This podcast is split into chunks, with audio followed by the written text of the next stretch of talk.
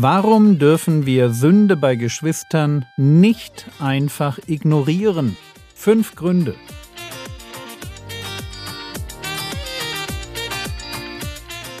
Theologie, die dich im Glauben wachsen lässt, nachfolge praktisch dein geistlicher Impuls für den Tag. Mein Name ist Jürgen Fischer und heute geht es um Konfrontation und Liebe. Diese Woche möchte ich mit euch ein Thema angehen, das es in sich hat. Sünde in der Gemeinde. Sünde unter Geschwistern in einer Gemeinde ist leider eine Realität. Und so müssen wir überlegen, warum in aller Welt wir uns den Stress antun sollten, Sünde in der Gemeinde anzusprechen.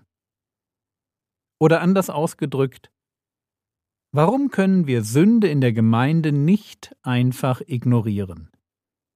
Ich werde euch in dieser Woche fünf Gründe präsentieren und wir starten heute mit einer Stelle im Alten Testament. 3. Mose 19, Vers 17 Du sollst deinen Bruder in deinem Herzen nicht hassen. Du sollst deinen Nächsten ernstlich zurechtweisen, damit du nicht seinetwegen Schuld trägst. Ein komischer Vers, oder? Du sollst deinen Bruder, also deinen Mitisraeliten, in deinem Herzen nicht hassen. Bis dahin ist eigentlich alles klar, aber dann wird es merkwürdig. Denn der Gedanke wird weiterentwickelt und die Forderung, nicht zu hassen, wird angewandt. Du sollst deinen Nächsten ernstlich zurechtweisen. Und zurechtweisen, das hat mit Sünde zu tun. Ich soll zurechtweisen, weil ich sonst meinen Bruder hasse. Oder drücken wir es positiv aus, wenn ich mich traue und zu einer Schwester oder einem Bruder aus der Gemeinde hingehe und mit ihm über Sünde in seinem Leben rede, dann ist das ein Ausdruck von Nicht-Hass, also von Liebe. Und jeder, der das schon einmal getan hat, der weiß, warum das so ist. Es macht nämlich keinen Spaß, ein konfrontatives Gespräch zu führen. Aber es ist Liebe. Liebe pur. Gerade weil es keinen Spaß macht, weil ich mich dabei angreifbar mache, oder auch oft angegriffen werde. Korrektur stößt ja nicht immer auf offene Ohren. Fast niemand mag den, der ihm seine Sünde zeigt.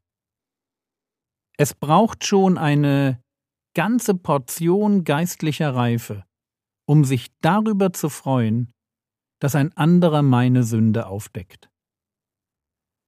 Aber wenn wir als Christen an der Liebe zueinander erkannt werden sollen, dann gehört dazu eben auch, dass ich Geschwister, bei denen ich sehe, dass sie sich durch Sünde kaputt machen, dass ich die konfrontiere. Aus Liebe. Und wenn ich es nicht tue, dann mache ich es mir selbst vielleicht leichter. Ich mag auch ein paar Erklärungen dafür parat haben, warum ich glaube, richtig zu handeln. Aber, glaubt mir, es bleibt falsch. Aber Jürgen hat der Herr Jesus nicht gesagt, richtet nicht, damit ihr nicht gerichtet werdet. Ja, das hat er gesagt. Matthäus 7, Vers 1. Da steht das. Richtet nicht, damit ihr nicht gerichtet werdet. Und der Vers ist eine super Lektion dafür, wie wichtig es ist, den Kontext, also den Zusammenhang zu beachten. Es geht nämlich in Matthäus 7 nicht um ein generelles Verbot des Richtens. Man muss dazu nur weiterlesen, um das zu sehen. Was sind das denn für Leute, zu denen Jesus sagt, richtet nicht, damit ihr nicht gerichtet werdet? Gilt das mir und dir? Und die Antwort lautet ja, aber nur dann, wenn du ein Heuchler bist. Matthäus 7, Vers 5 Heuchler, zieh zuerst den Balken aus deinem Auge, und dann wirst du klar sehen. um den Splitter aus deines Bruders Auge zu ziehen. Das heißt, wenn du jemand bist, der ständig auf die Fehler von anderen schaut, dabei seine eigenen Fehler aber geflissentlich unter den Teppich kehrt, dann solltest du wirklich nicht richten. Und zwar nicht deshalb, weil das Richten irgendwie falsch wäre, sondern weil du Wichtigeres zu tun hast. Du musst dich erst einmal um den Balken in deinem Auge kümmern, bevor du dich dann mit dem Splitter im Auge der Geschwister beschäftigst. Aber wenn du kein Heuchler bist, wenn dir Sünde in deinem Leben wichtig ist und du deine eigene Sünde ernst nimmst, sie jeden Tag vor Gott bekennst und hoffentlich auch irgendwann lässt, dann darfst du natürlich auch gern die Geschwister darauf hinweisen, dass bei ihnen etwas nicht stimmt. Und das ist nicht nur Liebe, sondern es ist Liebe in Weisheit. Deshalb heißt es in den Sprüchen, Sprüche 27, Vers 5 und 6, Besser offene Rüge als verborgen gehaltene Liebe. Treu gemeint sind die Schläge dessen, der liebt. Nicht der einfachste Vers, und wahrscheinlich habt ihr ihn auch noch nicht auswendig gelernt, aber hier werden Rüge und Schläge mit Liebe gleichgesetzt. Merkt ihr? Manchmal ist es Liebe, wenn man deutlich und grob wird. Natürlich ist dieser Vers kein Freibrief dazu, es beim Korrigieren und Sünde ansprechen völlig an Anstand, Barmherzigkeit oder Geduld fehlen zu lassen.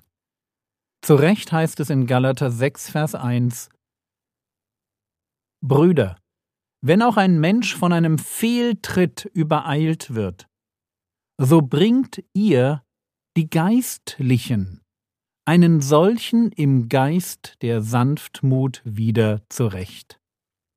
Geist der Sanftmut, das ist das Stichwort. Bleib freundlich, bleib respektvoll und überleg dir gut, was du wie sagen möchtest. Man kann sich dabei klug und weniger klug anstellen. Ein ganz positives Beispiel ist Nathan. Vielleicht erinnert ihr euch daran, dass er David, den Ehebrecher, konfrontiert, indem er ihm eine Geschichte erzählt. 2. Samuel 12, die Verse 1 bis 7. Und der Herr sandte Nathan zu David, und er kam zu ihm und sagte zu ihm, Zwei Männer waren in einer Stadt, der eine reich und der andere arm.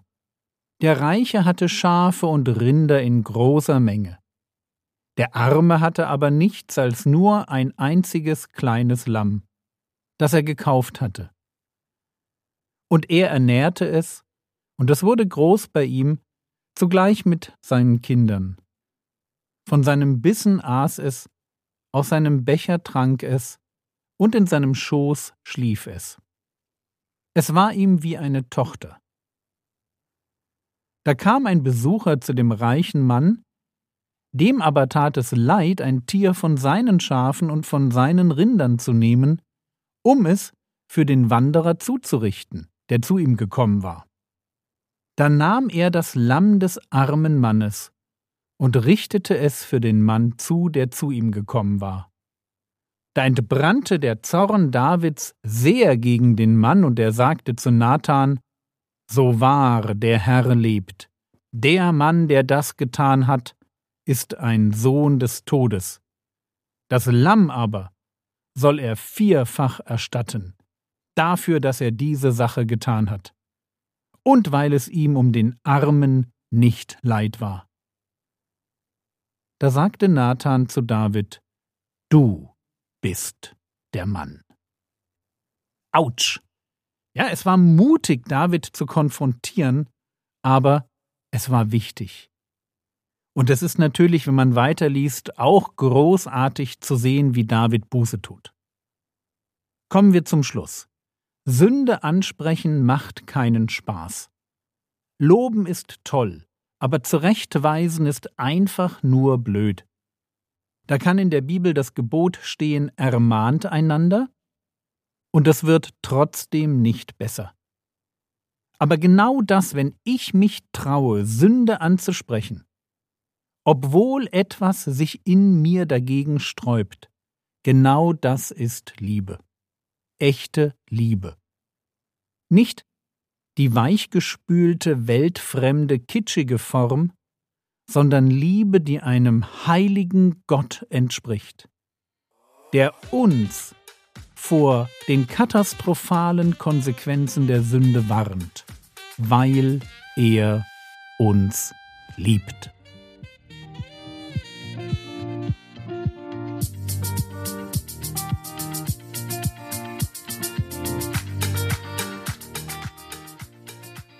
Was könntest du jetzt tun? Du könntest darüber nachdenken, wie du zum Thema Sünde ansprechen stehst. Das war's für heute. Am Mittwoch wird es auf meinem YouTube-Kanal wieder eine Online-Bibelstunde geben. Wir schließen den Galaterbrief ab. Um 19.15 Uhr geht es los. Der Herr segne dich, erfahre seine Gnade und lebe in seinem Frieden. Amen.